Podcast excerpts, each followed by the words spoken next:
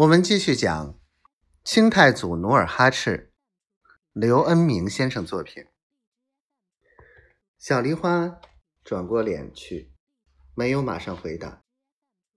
他手扶着那棵桃树，眼望着太子河广宁的方向，泪水禁不住落在衣襟上。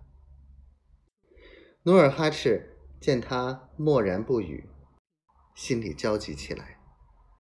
他猛地跳过去，吃立在小梨花跟前，看着她那忧郁的眼睛，恳切地问：“他们是不是抓住了你？你快说啊！”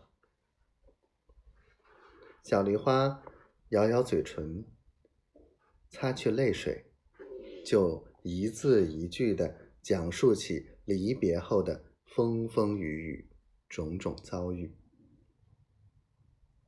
那天，当他们跑到太子河边的老湖滩，小梨花有意引走追兵，自己跳崖落水之后，浪涛马上把他卷走。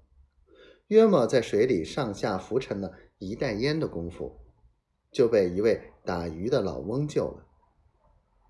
老渔翁刚把他救上岸，明军就骑马赶到，便把他用马。驮回了广宁城。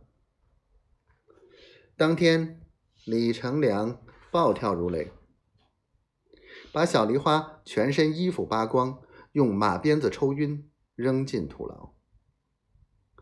小梨花身上的鞭伤未愈，李成梁就强逼她为妾。小梨花死活不依，就一直在牢里关了三年。今年端午节。